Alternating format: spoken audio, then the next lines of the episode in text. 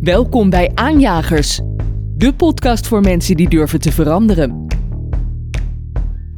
Iedere aflevering heeft Patrick Willer van Salesforce een echte aanjager te gast.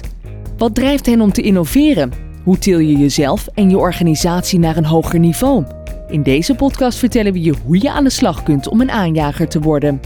Deze aflevering is deel 2 van een live-opname tijdens het event A New Day for Commerce. Patrick en Bob spraken daar met Roland Prins, Chief Commerce Officer bij Adyen, over de laatste trends in betaalsystemen. Ze spreken met Ineke Keers van de Rabobank over wat nou precies carbon credits zijn. En ze praten met oude bekende van de show Nick Botter om te horen hoe het hem vergaat bij Valtech. Hallo beste luisteraar en wat onwijs gaaf dat je weer luistert naar een nieuwe aflevering van Aanjagers. Dit is deel 2 van ons verslag uh, van A New Day in Commerce. Uh, we hebben daar acht uur lang zitten podcasten, Bob. Ja, en het, uh, het, het, het, zoomt nog steeds in mijn hoofd van alle inspirerende aanjagers die we hebben mogen spreken daar, Patrick. Ja, en we hebben daar weer een selectie van gemaakt. Ja, en we hebben drie hele leuke mensen geïnterviewd die in deze aflevering aan, aan bod komen. Ja, en we hebben onder meer Roland Prins, die werkt bij Adyen, maar die heeft dus ook de volledige opkomst van een start-up naar uiteindelijk een wereldspeler in die payment-industrie doorgemaakt. En daar vertelt hij over. Maar laten we beginnen, lieve luisteraar, met Ineke Keers, werkzaam bij Acorn. We zitten hier uh, met weer een hele leuke gast. En uh, voor ons zit uh, Ineke Keers van Acorn, van de Rabobank. En jij bent daar um, hoofd van Business Development. Welkom. Klopt. Dankjewel. Welkom. Fijn dat ik er mag zijn. Ja, heb je een leuke dag gehad hier op het uh, Commerce Event? Ik heb een hele leuke dag gehad. Ik heb met uh, collega's en like-minded uh, mensen gesproken. Ja, erg leuk. Heb je nog leuke innovaties gezien op de, op de grote, ja, hoe noemen we dat, event floor?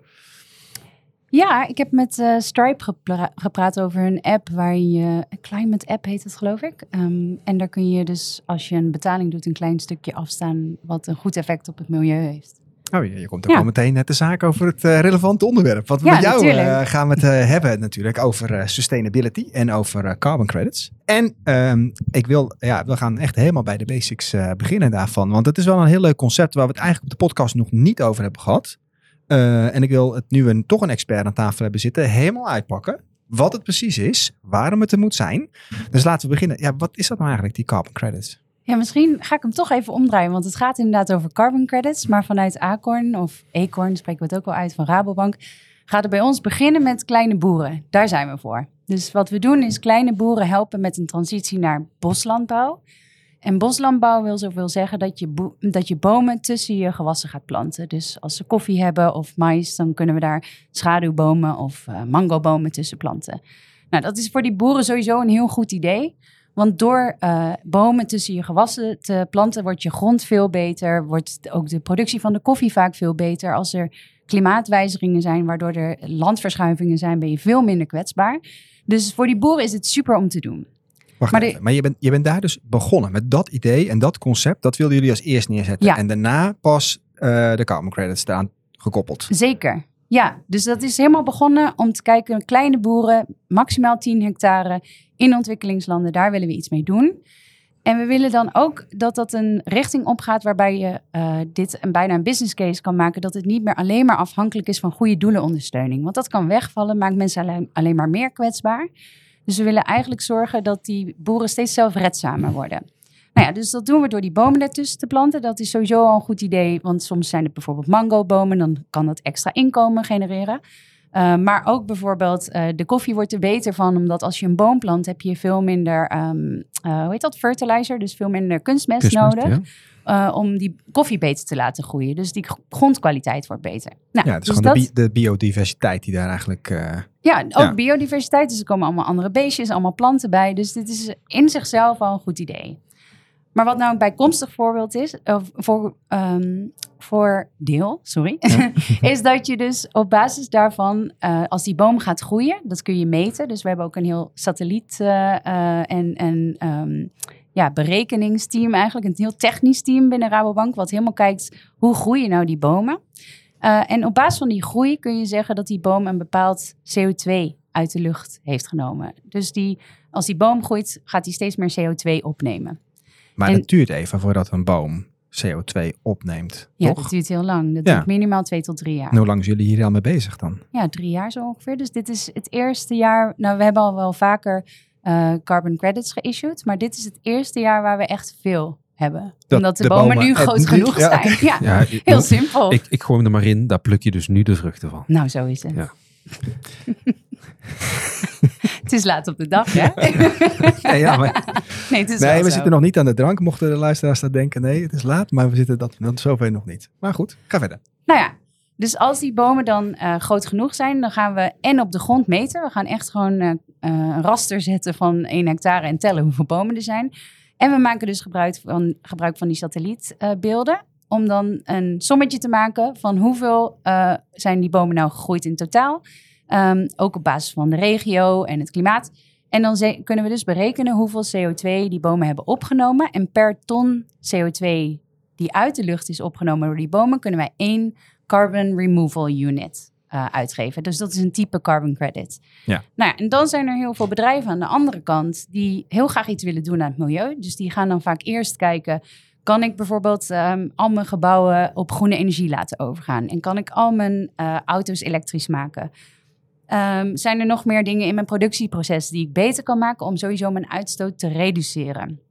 Dat moeten ze eerst doen ook van ons. Want als ze dat niet doen, dan moeten ze niet kopen bij ons. Zo simpel is het. Moeten ze dat van jullie? Of zijn daar al uh, overheidsregels voor, voor? Want dat begreep ik van carbon credits. Dat bepaalde bedrijven een bepaalde uitstoot uh, moeten beperken. En dat dat gemeten wordt in carbon credits. Klopt. Sommige type bedrijven moeten inderdaad sowieso al reduceren. Er zijn Europese regels ook al voor. Maar er zijn ook best wel veel bedrijven, bijvoorbeeld in de financiële sector of in de techsector, die daar nog geen echte regels voor hebben, maar die dat vrijwillig gewoon willen. Okay. Dus er is een. En als, en, maar goed, uh, jullie hebben ook nog een setje regels die, uh, waar ze langs gemeten moeten worden. Ja, dus wij vinden dat een bedrijf eerst echt zelf een reductiedoel uh, moet hebben. dat kan zijn, er is een initiatief dat heet Science Based Target Initiative, SBTI. Daar kunnen ze zich bij aansluiten. En daar is eigenlijk een soort ja, een framework, een soort standaard gezet van zo zou je dat kunnen doen. Of ze kunnen zelf ook een policy, een beleid hebben van hoe willen ze dat nou terugbrengen. Dus dat vragen we eerst. En dan is er altijd een stuk van je uitstoot wat je nooit kunt um, uh, wegwerken eigenlijk. Je kan overgaan op groene energie, maar dan is er nog steeds ergens een windmolenpark wat voor jou aan het draaien is. Dus er zijn altijd, dat noemen we dan onvermijdbare of unavoidable emissies. Nou, en dat kun je prima, uh, dat moet je ook compenseren trouwens als je de klimaatdoelstellingen wil halen. Dus als je bijvoorbeeld het Parijsakkoord uh, wilt halen en je wilt de temperatuurstijging beperken tot anderhalve graad, dan kun je niet alleen maar reduceren. Dan moet je ook gaan compenseren of offsetten. Nou, en dat kun je doen met het kopen van carbon credits. Nou, daar zijn heel veel verschillende um, type carbon credits voor in de maak. En die van ons focust zich dus heel erg op kleine boeren. En wat ons echt onderscheidt, wat anders is bij Acorn dan enig ander carbon credit wat ik nog in de markt heb gezien, is dat wij willen dat 80%, en dat doen we ook echt, 80% teruggaat naar de boer.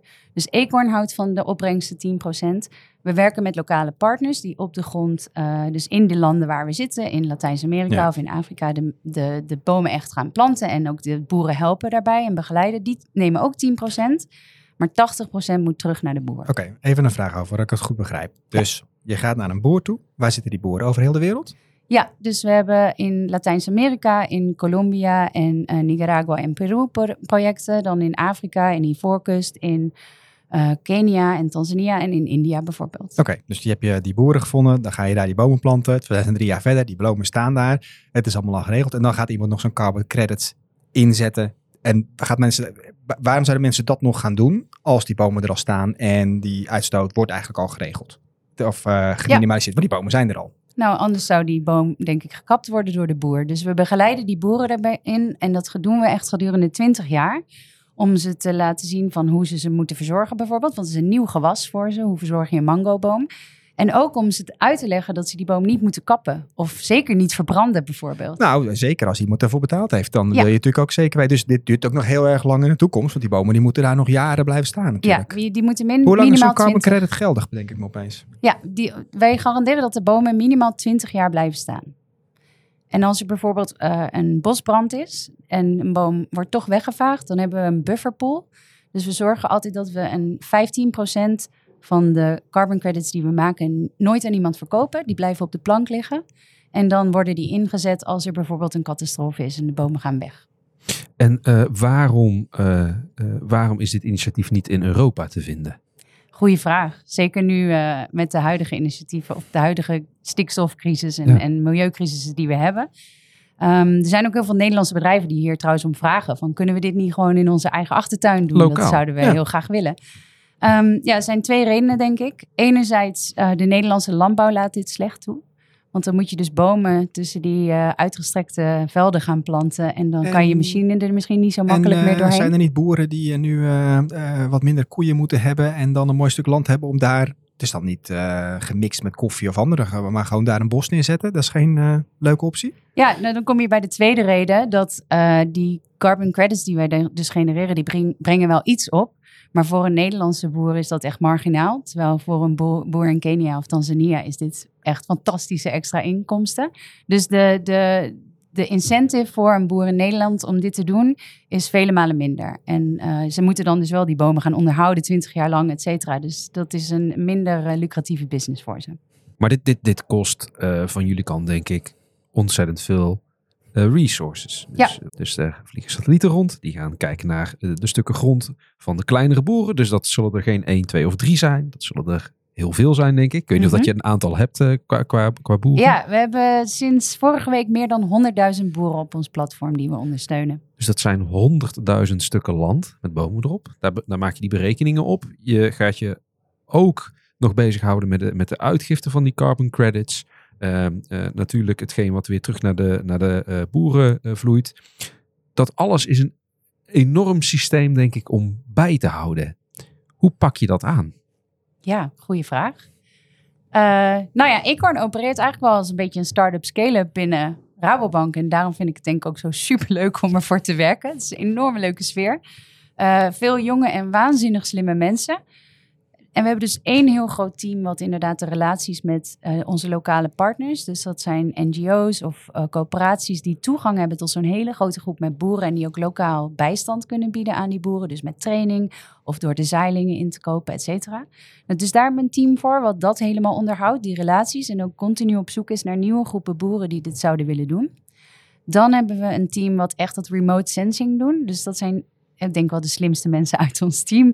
Die... Uh, dus inderdaad modellen kunnen maken op basis van het klimaat, uh, de locatie uh, en die satellietbeelden van hoeveel CO2 is hier nou echt uit de lucht gehaald. Dus dat is een heel team. Dan hebben we nog een heel team wat zich bezighoudt met certificering. Want bedrijven willen dit graag ja, alleen maar kopen eigenlijk als er een soort KEMA-keurmerk op zit. Dus dat doet een certificeerde partij. Dat is een externe partij die eigenlijk een soort audit uitvoert van hebben jullie dit allemaal goed in kaart gebracht? En dan hebben we nog een heel business development team. Uh, en uh, daar zit ik zelf dus ook in. En die doen de sales. En die zijn continu bezig bijvoorbeeld met... zouden we dit ook aan consumenten uiteindelijk moeten gaan aanbieden? Die zijn dat aan het onderzoeken de hele tijd. Uh, dus dat, dat doet mijn team. Wat kost zo'n carbon credit nou eigenlijk? Als ik er eentje wil kopen? Nou, Moet nu ik kost aftikken? die 31 euro. Maar dat kan morgen dus meer zijn. Want de vraag is steeds maar meer aan het worden. Oh, gaat alleen maar omhoog ook? Nou ja, dat Of kun je dat- natuurlijk nooit zeggen. Nee, want dat, zeker als bank mag je nooit zulke Nee. uitspraken doen. Maar uh, uh, nee, ja, die, de verwachting is wel, omdat de vraag alleen maar stijgt, dat zeker op de korte termijn die vraag wel uh, stijgt en de prijs dus ook. Nou, maar voor 31 euro koop ik wel een ton aan CO2-uitstoot. Ja, hè? ja, dus hoe- hoeveel is een ton CO2? Wat, wa- eh, Ja, dat is wel een goeie. Uh, volgens mij, ik heb het een keer opgezocht, maar dat moet ik beter paraat hebben. Een uh, vliegreis naar Parijs retour is geloof ik zoiets. Of uh, ja, zo dacht ik wel. Zoiets. ja, dus dat wat bijvoorbeeld de KLM doet, dan kan je natuurlijk ook eh, je offset eh, met een extra fee. Als je een ticket koopt, kan je Ja. offset meteen registreren. Maar dat is nu de manier hoe consumenten het gaat via het bedrijf waar je iets koopt. Als je dan eh, als consument iets extra wil betalen om die offset meteen te regelen. En dat zijn ook ongeveer wel de bedragen die je volgens mij betaalt hè, voor een vlucht bij eh, KLM. Dan zit zo'n, heb het hier wel eens opstaan, 30, 40, 50 euro extra. Ik kijk jou aan alsof jij heel veel vliegt, maar je Nee, zit mij echt ik, aan te eh, staren van, waar heeft het over? Patrick, wij zijn de wereld nog niet over geweest met z'n tweeën. We houden het nog in Nederland. Maar volgens mij wel, ja. Eh, en eh, waar je het ook ziet, is bijvoorbeeld, eh, als je gaat kijken naar bijvoorbeeld eh, lease, leasewagens natuurlijk. Hè? Daar, eh, daar kun je het ook eh, in, eh, in verpakken dat alsnog eh, de consument daar wel iets aan kan bijdragen. Nee, dus dat onderzoeken we ook wel. We hebben ook een partnership met onze uh, zuster, uh, de Lage Landen Leasing, waar we hebben dit onderzoeken. Um, of zij inderdaad, dat is nu nog wel zakelijk, een lease kunnen aanbieden. Waarbij zij dan ook onze carbon removal units hebben gekocht. Zodat ze kunnen zeggen van een deel van de uitstoot tijdens het productieproces bijvoorbeeld is gecompenseerd. Ja. En um, nou, de advocaat van de duivel. Ik ik, het, het, woord fraude. Ik ga hem toch, uh, ik ga hem toch even ja. erin gooien. Want um, de intentie is denk ik vanuit een uh, op dit moment maatschappelijk heel relevant, uh, heel relevant vraagstuk. Um, alleen, ik kan me voorstellen dat met zoveel partijen, zoveel schakels die daartussenin zitten, dat de kans ook dat er misbruik van wordt gemaakt ontzettend groot is. Hoe ga je daarmee om? Ja, vind ik super goede vraag. En zeker omdat wij voor een bank zijn, zijn we hier ook heel alert op. Vinden we heel belangrijk dat dit goed gaat. Ja, heel veel dingen. Um, de lokale partners waarmee wij werken, die, die gaan we helemaal screenen voordat we hiermee beginnen. Die moeten echt ook al lang dit doen. Die moeten hele warme contacten hebben. We gaan er ook naartoe. We vragen die boeren op de man af. Is dit fijn samenwerken? Dus daar zijn we heel alert op.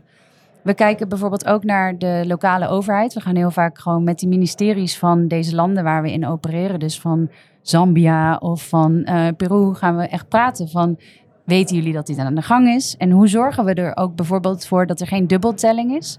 Dat wij niet deze carbon credits verkopen aan een corporate. En dat een land ook zegt: Oh, mooi, wij hebben ook targets voor ons land. Dan kunnen we deze ook mee gebruiken. Ja. ja, dus we willen. Ja, belasting, dat kan. Maar ze kunnen soms ook die carbon credits nodig hebben voor hun eigen klimaatdoelen. En dat, dat kan, maar dan niet allebei. Dus dan willen we graag met die minister praten van uh, weet dat we hier zijn en kunnen we het erover eens worden dat wij ze mogen verkopen en dat ze niet meetellen bijvoorbeeld, dat ze niet dubbel tellen. Nou, dat doen we. We zijn ook nu zelf met een betaaloplossing bezig, want dat 80% naar die boer, dat klinkt heel gemakkelijk en leuk, maar die boeren hebben misschien niet altijd een bankrekening. Dus hoe zorg je er nou voor dat het geld er ook echt komt? Dat kun je bijvoorbeeld met mobiel eh, netwerk heel veel doen.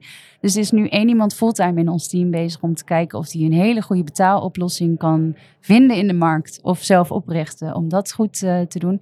Dus ja, we zijn continu daarmee bezig en ook met die satellietbeelden zijn we aan het toetsen of wat wij op de grond zien niet één klein projectje is, maar de andere helft van het project zien we niet. Nee, we zijn met die satellietbeelden dat continu aan het controleren. Dus ja, in elke stap van het proces zijn we hier heel alert op. Ineke, waar haal jij je inspiratie vandaan? Jeetje. Uit heel veel dingen. Vertel. Um, uit podcast ook wel. Ik luister graag naar podcast. Maar bijvoorbeeld, ik had laatst een idee van misschien kunnen wij zelf een secundaire markt opzetten. Zonder dat er andere traders tussen gaan zitten. Omdat ik een Paradiso kaartje had gekocht. En ik moest er één verkopen, want één iemand van de groep kon op het laatste moment niet meer. En toen dacht ik, oh, dan moet ik dat op een platform zetten zoals Ticketswap. Die de, En toen kon dat niet, want um, in mijn Paradiso-account stonden de kaartjes ook nog niet. stond alleen dat ik recht had op vier kaartjes. En ik zou pas één dag voor het concert ook mijn kaartje krijgen. Maar ik kon hem gewoon tegen kostprijs terugverkopen aan de Paradiso. Toen dacht ik, dit is het. Je moet een gesloten secundaire markt gaan creëren op deze manier in eigen beheer. Dan gaat er niet een derde met een marge vandoor. Ja, dus daar kan ik inspiratie van krijgen. Door gewoon dingen te zien in één soort markt en dat dan toe te passen heel ergens anders. Ja, ja. nou, meestal komt de inspiratie uit andere industrieën inderdaad. Wat je dat tegenkomt. En als je daarvoor open staat, is de wereld natuurlijk helemaal bol van inspiratie. Ja, oneindig. Ineke, ik uh, vond het heel uh, interessant hoe je dit uh, heel duidelijk hebt uitgelegd. Ik denk dat we praten veel over carbon credits, maar voor mij is het echt een heel stuk meer duidelijk geworden wat het nou precies is, hoe die markt in elkaar zit, wat voor platformen erin zitten en hoe het, hoe het allemaal werkt. Dus dankjewel. Ja, ik wil daar nog aan toevoegen dat ik uh, de, de, sfeer om carbon uh, credits heen, het afkopen van je schuld, uh, dat je uh, dat, die, die nare smaak die ik erover had, dat je die bij me toch hebt kunnen wegnemen. Dus bedankt daarvoor. Nou, daar ben ik blij om. En bedankt dat ik hier mocht zijn. Laten we meteen doorgaan met de volgende gast, Roeland Prins, Chief Commercial Officer bij Adyen. Welkom. Dankjewel. Welkom Roeland. Ja. Wat, wat leuk dat je er bent. Um, nou denk ik eigenlijk dat iedereen wel Adyen kent. Maar misschien vergis ik me daarin, want dat is toch ook wel ook een naam wat veel onder B2B. En eigenlijk doen jullie er ook heel veel aan om juist op de achtergrond uh, heel uh, effectief te zijn. Vertel nou toch even, wat is uh, Adyen en wat doen jullie? Ja, nee, ik doe dat graag. Um, nou, Adyen is een, een, bedrijf dat helpt wat grotere partijen, bedrijven, om um, hun klanten te kunnen laten betalen met de betaalmethode naar keuze. Dus wij verzorgen het accepteren van betalingen en maken dat zo makkelijk mogelijk. Uh, dat doen we voor klanten als H&M, uh, Rituals, uh, maar ook voor grote online partijen als Spotify, Booking. Um, nou, wereldwijd zijn er heel veel verschillende betaalmethoden. Um, en wij zorgen dat dit soort partijen al die betaalmethoden kunnen accepteren. Um, en wij maken dat zo makkelijk mogelijk. Het, tijdperk pre-Agen. Waar zaten de problemen toen voor die, voor die grotere organisaties met betrekking tot, tot die payments? Ja, hele goede. Um, nou, laat ik beginnen met online betalingen. Um, je, had als partij te maken met uh, de noodzaak om echt met drie, vier, vijf verschillende partijen te werken om online betalingen aan de praat te krijgen. Um, en dan had je waarschijnlijk nog maar een beperkte hoeveelheid betaalmethoden tot je beschikking. Uh, dus best veel klanten moest je ook nog nee tegen zeggen. En je had een situatie waarbij je een payment gateway moest implementeren, managen. Je had een risk systeem om te zorgen dat je weinig fraude hebt. Vervolgens moest je met meerdere banken een contract hebben die je apart gelden uitbetalen. Nou je hebt meerdere partijen, moet allemaal aan elkaar gekoppeld worden. Je hebt meerdere mensen waar je mee moet, uh, moet praten, relatie onderhouden. En als een van die, uh, van die schakels breekt, ja, dan werkt de hele keten niet meer. Dus uh, ja, veel complexiteit, moeilijk te managen, veel problemen, weinig inzichten. Um, en wat wij eigenlijk gedaan hebben over de jaren heen, is één platform gebouwd wat al die dingen combineert. Um, en omdat je dan echt één oplossing hebt, ja, wordt het allemaal een stuk eenvoudiger, um, stabieler. Je krijgt veel meer data-inzichten. Um, en uh, het werkt in alle landen waar we actief zijn. Dat is heel Europa, maar ook de VS, Canada, Australië, Azië. Dus op het moment dat partijen internationaal gaan uitbreiden, betekent dat ook dat ze gewoon in één keer door kunnen en niet weer naar andere partijen op zoek moeten gaan, nieuwe implementaties. Dus dat is voor de online kant uh, een goed voorbeeld. Um, voor fysieke retail, dus denk aan uh, een partij als H&M, voordat wij actief werden in uh, het accepteren, het mogelijk maken van accepteren van betaling in winkels, was het zo dat je eigenlijk als retailer in elk land waar je actief was, een aparte oplossing moest, zoeken. Dus wij, wij hebben retailers die werkten met 50 verschillende banken uh, om betalingen te accepteren in hun winkels. Nou, dat konden ze, ja, naarmate wij onze oplossing verder ontwikkeld hebben, konden ze dat ja, omzetten naar één oplossing. En helemaal mooi, één oplossing die zowel online als in de winkel actief is. Dus op het moment dat je online iets koopt, je brengt het terug in de winkel, kun je bijvoorbeeld heel makkelijk een refund geven. Nou, dat soort dingen. Dus je maakt het echt allemaal een stuk eenvoudiger door alles samen te brengen op één platform, één oplossing. Dat, dat is eigenlijk de kern. Maar dat draagt dus automatisch ook bij aan en die winkelervaring en die online ervaring, ook op het gebied van uh, betalingen. Ja, zeker. Want op het moment dat je uh, betalingen online en in de winkel samenbrengt, kun je ook ja, nieuwe uh, uh, klanteninteracties gaan, gaan creëren. Hè. Begon, op begon jaren terug met uh, ik loop in een winkel, ik wil graag een product kopen. Het is niet in de winkel beschikbaar. Oh, nou ja, loop even mee. Dan lopen we naar deze iPad en we kunnen alsnog online de transactie doen. En morgen krijg je het thuis gestuurd. Maar tegenwoordig gaat het natuurlijk over zelf scannen met een telefoon of, of dat soort nieuwe diensten.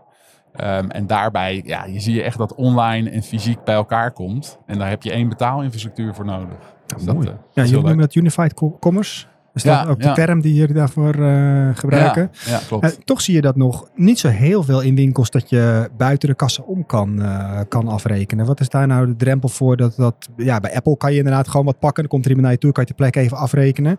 Uh, maar in de gemiddelde winkelstraat nog niet zo heel veel. Wat is de grote uh, horde voor de gemiddelde retailer om dat te doen? Nou, ik denk dat het uh, natuurlijk heel erg te maken heeft met ja, risico op fraude. Ehm, hoe ga je controleren dat mensen echt betaald hebben? Dat is echt wel heel lastig. Maar langzaamaan, her en der. En ik denk ook zeker niet dat het voor elke winkel geschikt is. Weet je, er zijn heel veel winkels waar mensen juist graag we hebben het heel veel over ervaring in, ja. in, in, winkelen. Dus mensen willen graag ook geholpen worden. Maar bepaalde producten, we werken met een partij in Polen bijvoorbeeld. Dat is meer een, een soort 7-Eleven, een, AH-to-go-achtige partij. In, uh, in Polen heel groot. Chapka, die zitten echt over het hele land. Nou, die zijn best succesvol met, um, met een winkel en, en een unmanned store. Dus echt een winkel waar, waar geen personeel is, waar mensen uh, via hun betaalkaart kunnen inchecken. Ehm, en die lopen daaruit uh, met de producten zonder dat er iemand nog is om af te rekenen. En dat werkt bij hun heel goed, maar dat, dat is dan echt gericht op producten die ja, even snel wil hebben. Je hebt weinig tijd. Weet je? Dus voor bepaalde hele specifieke cases is het heel geschikt. Maar lang niet voor iedereen. En ik denk dat dat een beetje dat je dat veel ziet in de winkelstraat. Dat meer en meer verschillende manieren. Eh, klanten zijn gewoon op zoek naar heel veel verschillende manieren om, om geholpen te worden in de winkel. En, ehm, ik vind dat Nike dat bijvoorbeeld extreem goed doet. Oh, vertel eens, wat doet, uh, hoe doet Nike dat? Nou, wat, wat die doen is, die hebben een, uh, die hebben een aantal winkels in, in de VS, in New York is een heel mooi voorbeeld, vind ik.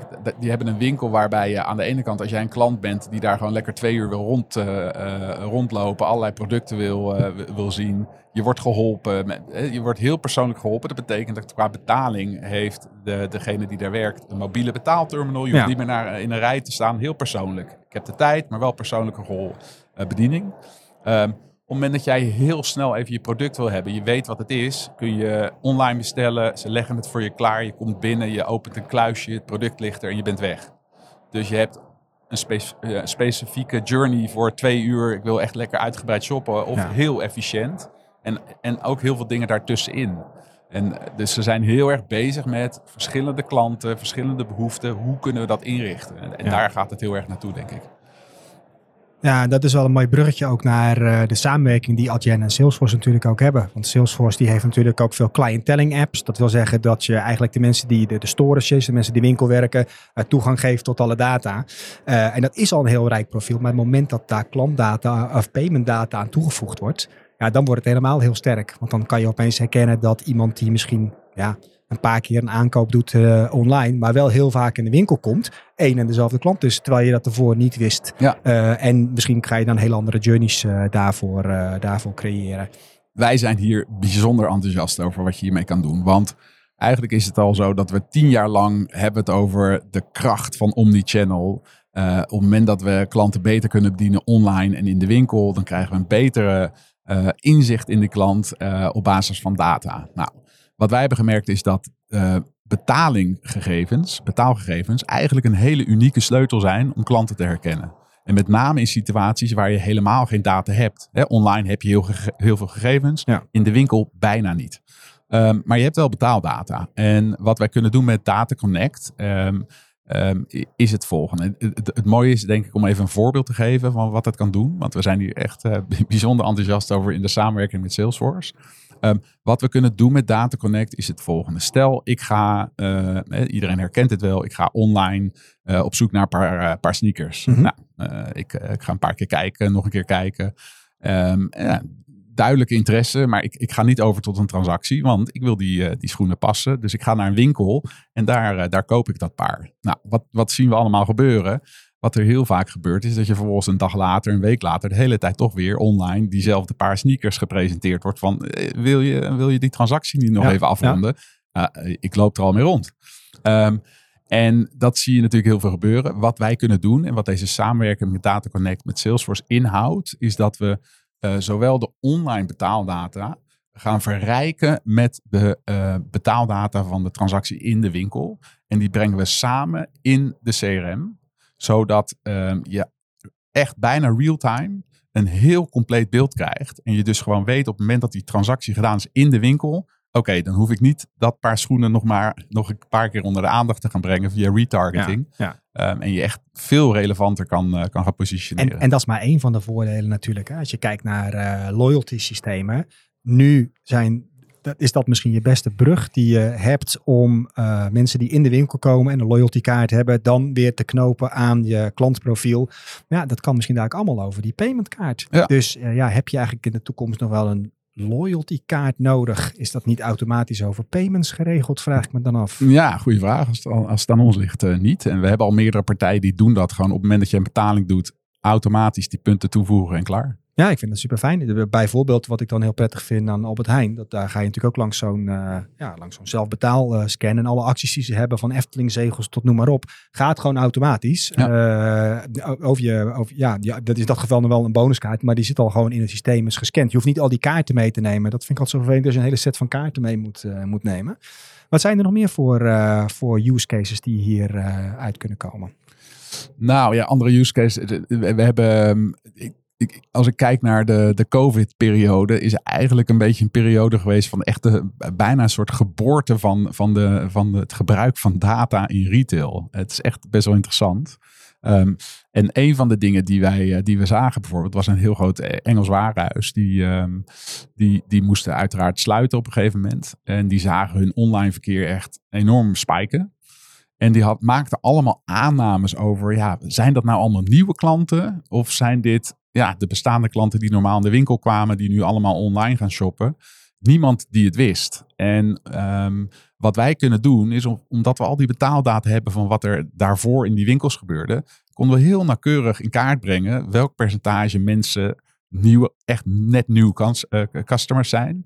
Uh, plus welk percentage zijn gewoon klanten die eigenlijk gewoon van de winkel online geswitcht zijn. Dus dat soort data ja, geeft je zoveel meer inzicht in wie eigenlijk je klanten zijn. Wat kwam uh, daaruit in dit specifieke geval? Dat er veel meer net nieuwe klanten waren dan dat zij aannamen. Zij dachten, joh, dat zijn, alle, dat, dat zijn gewoon allemaal mensen die uh, normaal in de winkel shoppen. Maar er bleken heel veel echt nieuwe klanten te zijn, wat heel waardevol is.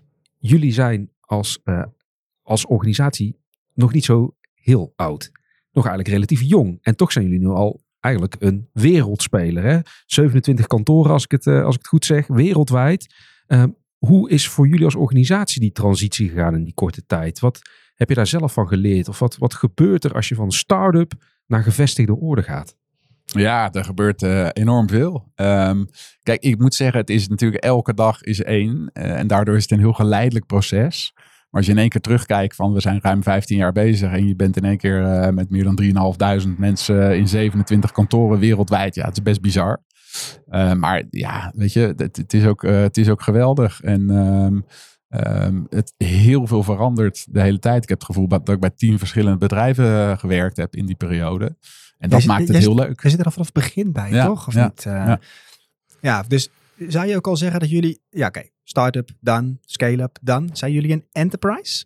Ja, we zijn zeker een enterprise. Ja, uh, ja. maar goed, uh, uh, wel een enterprise waarbij natuurlijk nog heel veel van, de, ja, van het originele team actief is. Dus ik, dat betekent nu bijvoorbeeld dat ja, ik ben best veel tijd bezig om ervoor te zorgen dat een aantal van de kernwaarden die eigenlijk vanaf dag één belangrijk zijn. Hè, bijvoorbeeld zorg dat we echt enorm op de klant gericht zijn in alles wat we doen. Wij zijn altijd heel goed geweest om in het ontwikkelen van ons platform, onze oplossing, om dat heel erg te richten op de behoeften van onze klanten. We ja. zijn nooit een bedrijf geweest dat uh, als een soort heel visionair uh, bedrijf hele nieuwe dingen ging ontwikkelen. Nee, altijd heel erg luisteren naar de problemen van onze klanten. En dat is het startpunt van alles wat we ontwikkeld hebben. Ja, als je veel groter wordt. Agile op zijn, ja. zal ik maar zeggen. En daarna luisteren en snel handelen, in product vatten Precies. en dat, uh, dat brengen. En wordt dat dan lastiger? Maar dat is namelijk wel een vaardigheid over het algemeen naar enterprise, zie je organisaties daar ja, minder lenen. Nee, ja, dat, wordt, dat wordt zeker lastig. Want je hebt met veel meer mensen te maken, met veel meer teams te maken. Je hebt met uh, allerlei nieuwe rollen te maken. Dus er komt automatisch komt er meer afstand. En dan komt automatisch, ja, zijn er gewoon veel meer mensen die zich ermee gaan bemoeien. Ja. Um, dus ja, het is wel aan, on, aan ons om, uh, om ervoor te zorgen dat we dat blijven doen. En dat zijn ook wel weer heel leuke uitdagingen, vind ik, bij zo'n grotere ja, organisatie. Ja, dat, dat, is leuk als je het keer op keer jezelf moet uitvinden. Wat, waar ben jij jezelf als persoon tegengekomen op die reis? En wat zijn grote dingen die je geleerd hebt om, om het elke keer op een grotere schaal de teams agile te houden, fris te houden, scherp te houden? Nou, wat ik wel geleerd heb is dat, um, um, dat het heel erg goed werkt als je echt richt op de dingen waar je zelf goed in bent en waar je zelf uh, energie uit haalt. Um, weet je, een tijd lang had ik toch al het idee, je moet op een gegeven moment alles kunnen. Als dit bedrijf groter wordt, je moet... Uh, hè? Maar, maar er zijn heel veel dingen waar ik helemaal niet goed in ben, die ik ook niet leuk vind. Uh, en er zijn andere mensen die dat geweldig vinden, die dat heel goed kunnen. Dus organiseer het op die manier. Zorg dat je zelf de dingen doet waar je ja, heel veel energie van krijgt. En andere mensen kunnen die andere dingen goed invullen. Ja. En dan kun je eigenlijk heel lang door. Dat vind ik een super goede tip. En waar ligt jouw kracht? Wat is jouw, uh, waar krijg jij de energie van? Nou ja, ik krijg de energie van alles wat met klanten te maken heeft. Ik krijg de energie van uh, ja, mensen echt helpen met uh, ja, klantenproblematiek. Ik hou van groei. Ik hou van de internationale uitbreiding. dat soort dingen. Um, meer interne zaken ben ik wat minder uh, de juiste persoon voor. Ja. Ik, ik hou ervan om echt met de buitenwereld uh, bezig te zijn, zo, zo gezegd. Maar je draagt wel een bepaalde cultuur uit. Ja. En hoe behoud je die cultuur ook intern op het moment dat je zo ontzettend veel groeit en ook in andere landen jezelf gaat vestigen? Nou, het begint er volgens mij heel erg mee dat je uh, heel goed let op de mensen die je aanneemt. Dat die daarbij passen. dat die echt uh, voor de juiste redenen bij het bedrijf komen werken. Met de juiste motivatie. En ook heel goed snappen hoe dit bedrijf werkt. En, en wat ze, ja, dat dat goed past. Dat is, dat is echt het allerbelangrijkste. Op het moment dat je heel veel mensen gaat aannemen en daar niet kritisch bent, gaat het heel snel mis. Um, ik zag nog een andere uh, informatie op uh, jullie jaarverslag. Ehm, dat jullie maar 1% churn hebben. Klopt het? in ons klantenbestand. Ja. Ja, ja nee, klopt. Ja. Hoe, hoe, hoe, dan? Ja, hoe dan? Want dat is wel heel, dat is heel spectaculair. Dat hoor je weinig Churn is natuurlijk het aantal mensen wat je, je organisatie verlaat. Uh, ehm, 1%, dat, is, dat doe je dus heel erg goed. Ja, kijk, het heeft er heel erg mee te maken dat, eh, waar we mee begonnen, dat wij voor wat grotere partijen werken. Nou, dat betekent dat uh, sommige partijen praat je jaren mee voordat, uh, voordat je een samenwerking start. op het moment dat je zo'n samenwerking start, gaat er dus, ja, komt heel veel bij kijken, duurt, duurt, een tijdje. Um, en dan ga je lang, over het algemeen, gaan partijen stapje voor stapje met ons samenwerken. Hè, beginnen misschien met de online kant van hun, van, hun um, activiteiten. Dan later komen er winkels bij, dan gaan we naar nieuwe landen toe. Nou, op het moment dat je op die manier eh, de relatie bouwt, ja, dan, ben je echt aan beide kanten erg aan het investeren.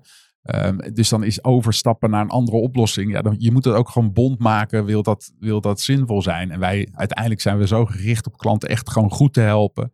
Um, dat uh, ja, we doen er alles aan dat ze hartstikke tevreden zijn. En dat, dat lukt goed. Ja, nou, dat verklaart ook uh, de volgende statistiek die ik las. Want uh, eh, 80% van jullie klanten die komt, 80% van jullie omzet komt uit bestaande klanten ja. weer. Dus dat betekent dat ze happy zijn, maar komt me ook anders interpreteren. Is het dan zo moeilijk om weer nieuwe klanten te pakken? Is dat die 80% nou juist heel goed? Dat je daar je upsell vandaan haalt? Of is het misschien niet zo goed met het vinden van nieuwe klanten? Ja, het is, wat, wat interessant is, het is heel stabiel. Het is eigenlijk uh, altijd al zo. En dat heeft er dus mee te maken dat nieuwe klanten die wij dit jaar vinden, die besluiten met ons te gaan werken, ja, die gaan de oplossing implementeren. Die beginnen, zoals ik zei, ja, met één land. Dus het begint wat kleiner. En dan stapje voor stapje gaan ze uitbreiden. Dus heel, het is heel logisch wat ons betreft dat je vaak groei ziet. Uh, van bestaande klanten, um, omdat die ja, continu verder aan het uitbreiden zijn. En wij zijn zelf natuurlijk ook druk bezig om continu uit te breiden. Hè. We zijn vorig jaar eh, in Japan begonnen. Nou, we hebben best veel grote internationale partijen die, uh, die zijn daar actief. Nou, die zien dan dat wij daar een oplossing lanceren. Die zeggen, nou, hartstikke mooi, we hebben daar best wel wat problemen. Dus dat gaan we graag gebruiken. Dus dat, dat, dat, dat, creëert dan die groei weer met bestaande klanten. Ja, jullie maken natuurlijk uh, payments zo, zo makkelijk mogelijk. Hè? Uh, maar het is al zo onwijs makkelijk. Hoeveel makkelijker kan het nog worden?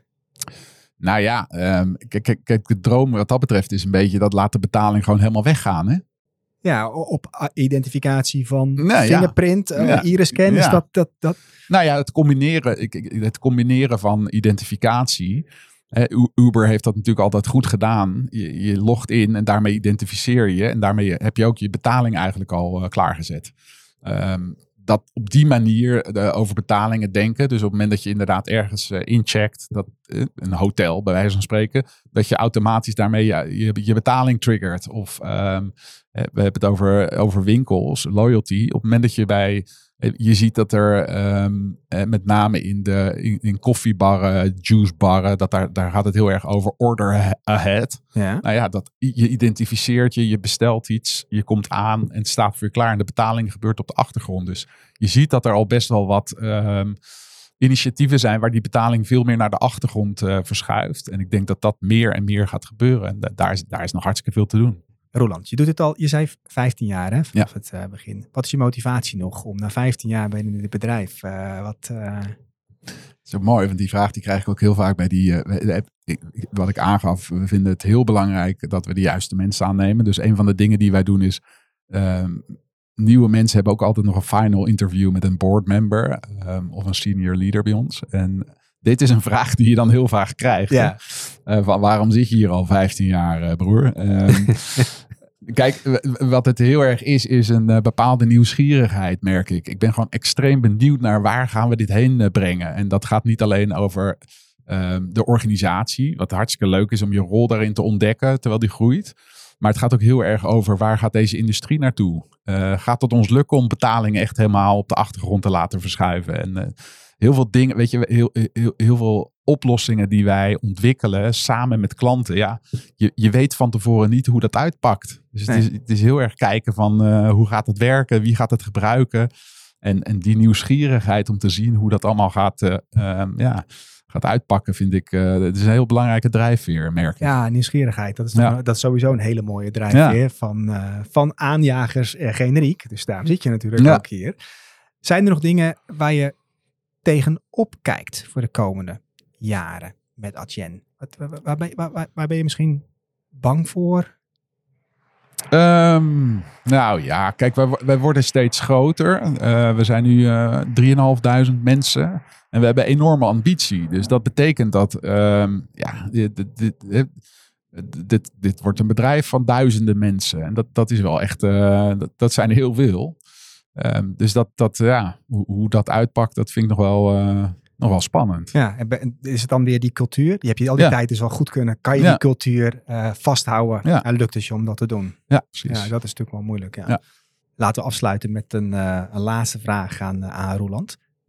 wie geeft jou op dit moment het meeste inspiratie? Waar haal jij je innovatie en je ideeën vandaan? Het hoeft niet één persoon te zijn, het kan een bedrijf zijn of meerdere.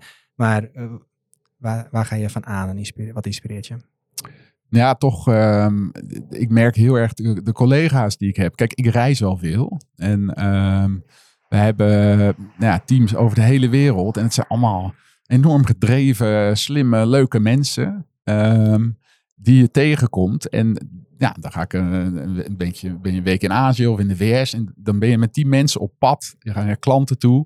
En dan ben ik altijd toch echt onder de indruk van talent wat we hebben. En de ideeën die die mensen hebben. En ja, dat, dat geeft een enorme... Je, je hebt een gevoel van samen dit doen. Uh, met allemaal van de, toch wel een beetje mensen met een bepaalde gelijke mindset over de hele wereld. Ja, dat, is geweldig. Daar krijg ik, daar krijg ik heel veel uh, ja, motivatie van. Ja, geeft ook een heel warm familiegevoel eigenlijk. Wat je, ja, de manier hoe je erover praat en waar je erbij kijkt. Ja, dat is ja er zit een bepaalde herkenning in. Uh, maar ook wel ja, echt jonge, goede mensen met hartstikke leuke ideeën. Dat, uh, ja, dat, ja, dat, nou, dan, dan, dat, komt meteen nog één vraag over die ik er nog eventjes uitgooi. Want mm -hmm. veel jonge mensen, dat merk ik ook als we met jullie samenwerken, zitten veel jonge mensen in. Wat doe jij als leider om die jonge mensen uh, te motiveren? Uh, het beste uit hun te laten halen. Uh, hoe doe je dat? Ja, een paar dingen. Ik denk dat het, ehm, weet je, wij vinden het, we, we, besteden veel tijd om te proberen heel duidelijk te maken, wat is onze richting? Waar gaan we heen? En waarom? En dat, dat doen we in de context van dit is een langetermijn plan. Dus die, eh, dat proberen we heel goed uit te zetten. Um, en dat doen we vervolgens in combinatie met um, het geven van heel veel vrijheid. Um, en mensen dus ook echt uh, de ruimte te bieden om dingen te proberen.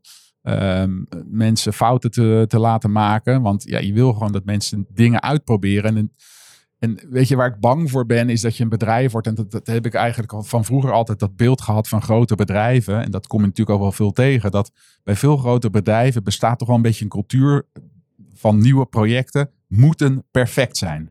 Ja. Op het moment dat het niet perfect is, dan, uh, hè, dan, dan, staat er een kruisje bij een naam. Van, uh, dus er wordt dan heel veel tijd besteed om dingen maximaal voor te praten. Echt alles moet perfect zijn. En wij weten dat, dat zo werkt het niet. Dus wij hebben liever dat we meer doen, waarvan af en toe iets niet helemaal lekker gaat. Maar dan die manier van werken past heel goed bij ons. En um, dat, dat betekent dus dat je bij nieuwe mensen, jonge mensen, ja, die wil je wel die ruimte bieden. Dat ze het gevoel hebben van, hé, ik, kan, ik kan met ideeën komen. Eh, ik kan iets proberen. En wij merken dat dat goed werkt op het moment dat je veel samenwerkt met collega's. Dus niet uh, allemaal in hiërarchie uh, toestemming vragen. Nee, met je collega's, mensen die hier iets langer werken. Wat vind je hiervan? Zullen we het eens proberen? Goed idee. Oké. Of je krijgt feedback. Nee, dat hebben we al een keer eerder gedaan. Laat maar. Dat werkt niet om die en die reden. Oh, oké, ik snap het. Maar, snap je? Dus de ruimte, de autonomie, maar wel in een, in, in een teamverband, waardoor er wel een soort correctie plaatsvindt. Ja, inspirerend. Dankjewel dat je dat met ons wilde delen, Roland. Dankjewel. Heel graag gedaan. En laten we meteen doorgaan met een oude bekende van de show, ons interview met Nick Botter. ja, als je iets wil weten over wat er hip en happening is, wat de laatste trends zijn op het gebied van commerce, dan moeten we het met deze meneer bespreken. En dat is natuurlijk een bekende van de show, want hier tegenover mij zit Nick Botter. Hallo. Hey. Daar ben ik weer. Ja, Welkom, is weer. En deze keer zit hij aan de andere kant van de tafel. Dus dat is wel heel erg leuk dat je er, dat je er bent. En dat we jou het hemd van het lijf kunnen vragen. Ja, leuk en gek. Ja, dat kan ik me voorstellen. Ja, dat het opeens ga je van host naar degene die uh, geïnterviewd wordt. En eigenlijk zat je eigenlijk al altijd tegenover mij. Dat klopt. Aan de andere kant van de tafel. Qua dus opstelling zitten we echt precies hetzelfde. Dus het kan zijn, Bob, dat we straks jou gaan interviewen. Ja, dus, dus eventjes, eventjes om de juiste context te plaatsen. Er zitten de, de, de twee heren van het eerste seizoen van, uh, van de podcast Aanjagers. Die zitten nu tegenover elkaar mij aan te kijken. Waardoor ik nu het gevoel krijg alsof ik vragen ga krijgen. Ja, maar we gaan toch echt de vraag aan uh, Nick stellen. Want uh, we gaan het echt hebben over commerce. En daar hebben wij allebei helemaal geen verstand van. Dus ja, dus we kunnen maar één kant op ik eigenlijk. koop graag uh, dingen. Dat, dat kan ik je wel vertellen. Ja, dus we kunnen wel gewoon alles zeggen. Ja. Ja, ja. ja, Nou, ja, ik heb wel een beetje een, kleine een bullshit sensor. Dus dat, daar moet ik dan een beetje op varen, Nick. Nee, ik heb nagedacht over de eerste vraag die ik wilde stellen aan je. En dan wil ik jou eigenlijk mee terugnemen naar seizoen 1, mm -hmm. aflevering 5. We zitten samen bij Matthijs Welle. En dat was toch een heel mooi moment waar jij eigenlijk vrij snel daarna zei dat in die uh, meeting uh, er een, uh, iets gebeurde. en natuurlijk zijn er meer dingen die op je pad komen waardoor je een verandering wilde. Maar het was één van de schakels waardoor je uiteindelijk naar Valtech bent gegaan en een verandering hebt gedaan. Ik ben heel benieuwd. Kan jij misschien aan de luisteraar vertellen wat dat was, welk inzicht je hebt en hoe je uiteindelijk bij Valtech terecht bent gekomen? Nou, het is grappig inderdaad, want we starten die podcast aanjagers. Uh, mensen die constant willen blijven vernieuwen. En uh, uiteindelijk werd ik zo geïnspireerd door mijn eigen podcast uh, dat ik besloot iets anders te gaan doen. en weg te gaan bij Salesforce. Ik denk wat Matthijs het toen over had. ik heb ook altijd de drive gehad om gewoon altijd constant te blijven vernieuwen. En ik denk ook, ik ben begonnen ooit in mijn carrière bij een kleine start-up. Dat was net iets te klein voor mij. Toen ben ik naar het tegenovergestelde gegaan, uh, Air France KLM. Uh, Net is te groot voor je? Waar ik ontzettend veel heb geleerd, maar uiteindelijk dacht ik moet toch weer iets kleiner. Toen naar Soet Supply, wat ongeveer 1500 man was. Want ik dacht, nou, dit is wel een mooie grootte. Toen naar Salesforce. Salesforce was toen 28.000 man. En ik denk op de top dat we, uh, uh, toen ik dat besluit nam, toen waren er net 25.000 mensen aangenomen in die afgelopen anderhalf jaar. Wat ongeveer hetzelfde was als het Salesforce waar ik startte. En opeens waren we met 75.000. Um, en was daarvoor voor mij veranderde er ook heel veel dingen binnen in Salesforce. En Matthijs die zat dezelfde soort verhaal te vertellen over hoe hij startte als trainee bij Hilton. En eigenlijk dat je meegroeit met het bedrijf. Um, maar hoe groter dat bedrijf gaat, hoe je gaat, hoe eigenlijk dus hoe meer verantwoordelijkheid je krijgt, maar ook hoe eigenlijk hoe nauwer je scope steeds wordt. En ik had eigenlijk hetzelfde gevoel. Dus ik startte als, uh, nou ja, ik leidde retail voor Europa, voor Salesforce. Uh, toen was het UK en toen was het plotseling Noord-Europa en nog maar een set van. En daarna werd het een set van producten in plaats van het hele platform. En toen dacht ik van ja, is dit A wel wat ik wil? waar ik nog steeds mijn ei in kwijt kan, waar ik ook zelf het best in ben.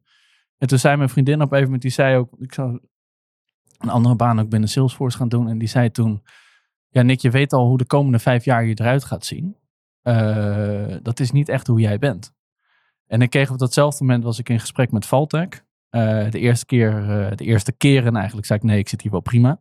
En toen uiteindelijk was het toch zo interessant. En iets wat ik nooit had gedaan. Ik heb aan klantzijde gezeten, ik heb aan productzijde gezeten met Salesforce. Um, en aan agency kant had ik nog nooit gedaan. Dus ik had van, nou, ik spring in het diepe. ik ken Salesforce een beetje. Ik weet hoe dat werkt, maar aan agency kant is volledig nieuw. Uh, Valtech die had wel al een, een goede fun, uh, fundering met Salesforce. Dus ja, echt al grote mooie klanten. Uh, maar het was echt een van de pijlers om de, volg om de komende jaren dat te doen. Dus de opdracht is, ja, kan je een Salesforce practice binnen eigenlijk wereldwijd opzetten met acquisities en allemaal zaken die ik eigenlijk nog nooit heb gedaan en waar ik eigenlijk weer kan leren. Ja. Dus ik kan ook zeggen, ik kom mezelf weer de hele tijd tegen. Het is enorm challenging en uitdagend. Maar ontzettend leuk om te doen. Ja. Uh, en het is veel meer weer dat ondernemende, wat ik in het begin ook bij Salesforce had, maar wat uiteindelijk gewoon een beetje weg was, omdat de organisatie zo groot wordt. Ja, en je bent nu uh, VP Strategy and Innovation. toen je daar naartoe ging, was Valtech in Nederland nog niet zo bekend. en misschien voor een aantal luisteraars nog steeds niet. wat is Valtech voor bedrijf? Wat doen jullie? Ja, nou Valtech is ik moet lachen doen. Maar Valtech is een digital agency. Echt gefocust op innovatie en business transformatie. En daarom begin ik te lachen, omdat dat, dat is zeg maar de slogan. dat, zegt natuurlijk, dat zeggen veel bedrijven. Maar ik denk waar Valtech zich echt in onderscheidt, is dat we echt supergoed zijn in commerce. daarom staan we hier ook. experience en ook echt gewoon transformatie drijven. En hoe we dat doen is echt schouder aan schouder met klanten. Echt zorgen dat we de klanten empoweren. En gewoon met onze handen in de modder echt delivery doen. Echt gewoon dingen doen. Dus onze tagline is ook transform by doing. En uiteindelijk denk ik ook, dat is ook de keuze waarom ik dat gemaakt heb. Als je datzelfde met Salesforce, het gaat uiteindelijk om de waardes van het bedrijf. Weet je wel, wij zijn niet, we hebben wel een strategie, een consultancy tak, maar wij zijn niet uh, de partij die allemaal presentaties voor jou gaan maken. Wij zijn te veel liever met jou, uh, gaan we het echt doen en gaan we het leren. En um, dat trok mij echt heel erg aan. Het echt die doers uh, mentaliteit. En ik denk dat dat de enige manier is om, om vooruit te komen. En Nick, neem ons eens mee in, want je zit nu geloof ik negen maanden op dit moment bij, bij Valtech. Neem ons eens mee in jouw reis tot nu toe en hoe dat die reis ja, de, de, de komende jaren nog uit gaat zien voor jou? Het interessante bij, bij Valtech nu is dat uh, er, een, er een investering is geweest van private equity. Dat betekent ook dat er enorme groeiambities zijn. Dat is ook waarom, de reden waarom Salesforce nu zo'n focuspunt is. Maar wat je wel ziet natuurlijk, is dat Valtech ergens vandaan komt. en dus ook in die transitie. Dus Valtech als geheel is ook heel erg hard aan het groeien. Uh, dus dat is enorm gaaf. Maar dat heeft ook allemaal andere challenges. Terwijl, dus wij zijn iets aan het opbouwen en ondertussen allemaal andere bedrijven ook iets aan het, uh, aan het opbouwen. Um, dus ja, waar ik mee begonnen ben toen ik bij Valtech startte, was eigenlijk waar ik altijd uh, mee begin. En dat is goed kijken. Kijk, toen ik bij, met Patrick, uh, met het innovatieteam in Nederland startte, was dat hetzelfde eerst gewoon goed kijken waar iedereen goed in is. Weet je, Patrick is ergens goed in, Mathieu zat in dat team, die, die is ook ergens goed in. En oké, hoe kunnen we dat samen kneden tot, en dat echt tot een hoger plan trekken? En dat heb ik bij Valtech eigenlijk ook gedaan. Dus Valtech was al supergoed in commerce, supergoed in experience. Oké, welke Salesforce producten passen daar heel goed bij? En dan kunnen we dat, kunnen we dat samen naar een hoger plan uh, trekken. Hey, en uh, artificial intelligence? Dat uh, heeft ik ook weer een uh, flinke stap voorwaarts gemaakt met uh, GPT en alles daaromheen. GPT. Ja, precies. Ehm, wat zijn daar de laatste dingen en use cases die je ziet, en ik? Einstein GPT. Einstein GPT heb ik deze week groot gehoord. Nee, maar het is wel waanzinnig. Hè? Ik bedoel, als je, als je kijkt wat dat nu kan. Ik heb het ook voor vanmiddag gebruikt. Hè? Dus dat, dat debat. En dan uh, zet ik wat zinnen, uh, schrijf ik zelf. Dan ja. geef ik dat aan ChatGPT en dan zeg ik, nou, maak hier eens een intro van voor mijn presentatie. Bam. Bam. Ja. Kan het iets motiverender? Bam. Kan het iets energieker? Oh, dit gaat er ergens ja, heen. Is, iets, iets te lang. Kan het iets korter? Dat is te kort. Iets... En geweldig, hè? Dan, dan hoef je het alleen maar een beetje te fine-tunen. En dat is mijn intro voor de sessie vanmiddag.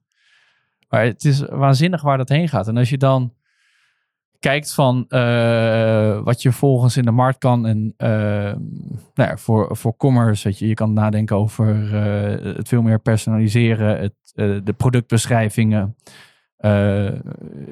ja, we staan aan het begin van, van weer iets wat. Ja, het is echt een hele gave nieuwe wave. En de naam is nu een paar keer gevallen. Einstein GPT is natuurlijk net, net gereleased. Er zitten ook hele gave use cases in. Wat ik bijvoorbeeld zag is dat het uh, maken van een, uh, een form en een website voor een evenement B2B letterlijk gewoon een chatbericht is met uh, Salesforce. En je zag het vorm gewoon voor je neus uh, verschijnen. Ah, ik wil deze artwork erop hebben. Het is ook nog eens de combinatie inderdaad van alleen uh, speech to text, zou ik maar zeggen. Of dat hij het genereert. Maar ook nog eens dat je visueel, ja. zo wat DALI doet en wat Midjourney hmm. doet. Dat is ook heel erg gaaf. Maar het is ook voor programmeurs. Hè? Dus wij hebben een, ja, een, dan ook nog eens de code. proof of concept gedaan met een aantal Commerce Cloud developers. Om ChatGPT gebruiken voor ons Commerce Cloud development. Hebben we samenwerking gedaan met een klant in Italië. Die wilde dat ook wel weten. En daar met ChatGPT uh, doen we nu QA. Die helpt ons met QA-test. dus met testcode schrijven. voor Commerce Cloud. Ja, is toch fantastisch. Dat is echt fantastisch. Maar als je inderdaad straks ook, weet je, dit verandert ook zo erg de relatie nog verder van clicks en not code naar nu gewoon text to code. Text to code, ja. Uh, weet je, ik wil gewoon een formuliertje. Ik wil even een landingspagina hebben voor mijn event. Uh, dit zijn een gegeven met een formuliertje. Boom, eruit. Nog uh, één laatste vraag dan om het af te ronden, Nick. Um, jij bent natuurlijk echt een vent met een echt een growth mindset. Um, nu zit je hier negen maanden. Waar heb je nou je mening echt over moeten bijstellen of aanpassen? Ja, ik denk dat. Dat is een goede vraag. Um, ik denk toen ik startte bij Valtech. Het is meer gewoon een soort van overal algemeen. Uh, en het is niet eens zozeer een mening, maar um, het gaat om hoe pas je je aan aan de rest van de, van de wereld. En ik denk, toen ik startte bij Valtech, uh, mei vorig jaar, toen zat het soort van nog in de halleluja fase, de economie. En heel snel was dat niet meer zo. Dus toen ik in het begin onze go-to-market schreef en de strategie en wat we gingen doen, dan zat alles in een growth mindset. En dat heb ik eigenlijk heel snel, ook op basis van allemaal gesprekken met klanten die ik had, waar dat gewoon helemaal niet resoneerde. Die zeiden, ja, uh, wij hebben hele andere problemen nu. We zijn bezig met layoffs en uh, dat soort zaken. Dus ik denk meer, uh, wat je overal denk ik ziet, is dat die ongebreidelde groei met goedkoop geld, met, door de lage rentes en dat soort zaken, dat dat gewoon niet meer en ook überhaupt misschien niet van deze tijd was. En dat dat ook helemaal niet zo sustainable was en ook niet ethisch vaak. Kijk maar naar bijvoorbeeld een Uber, hoe die met ongebreidelde groei ten koste van andere mensen iets doet. Um, dus ik denk dat het goed is omdat de bottom line performance weer in beeld is. En dat mensen daardoor ook weer iets beter gaan nadenken over wat ze moeten doen, waar ze moeten investeren. ook waar ze niet moeten investeren. En ik denk dat dat voor veel bedrijven en ook voor mijzelf wel weer even een reality check was. Weet je wel, van, nou ja, goed, dat was natuurlijk ook bij Salesforce. het ging tijdens COVID ongelooflijk goed. We hebben hartstikke mooie dingen gedaan. Um, en dat, ja, die realiteit is nu gewoon echt heel anders. En dat was wel echt even een harde switch in. Na al die jaren van alles kan en als lang het maar groeit. naar dit. Hè, dus je zei het growth mindset. Uh, ik denk dat we nu gaan naar iets, nog steeds een growth mindset, maar realistischer. Oké. Okay. Hartstikke bedankt, uh, Nick. Dankjewel, Nick. Thanks.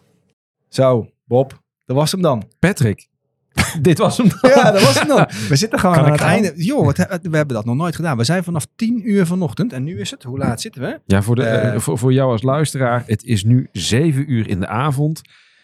En uh, er worden onder ons, want wij zitten in een, in een soort uh, vissenkom, hangen wij boven het event. En uh, na een keynote die zojuist gegeven is, worden nu alle stoelen op elkaar gestapeld. Er worden midget golfbanen uitgerold in het event.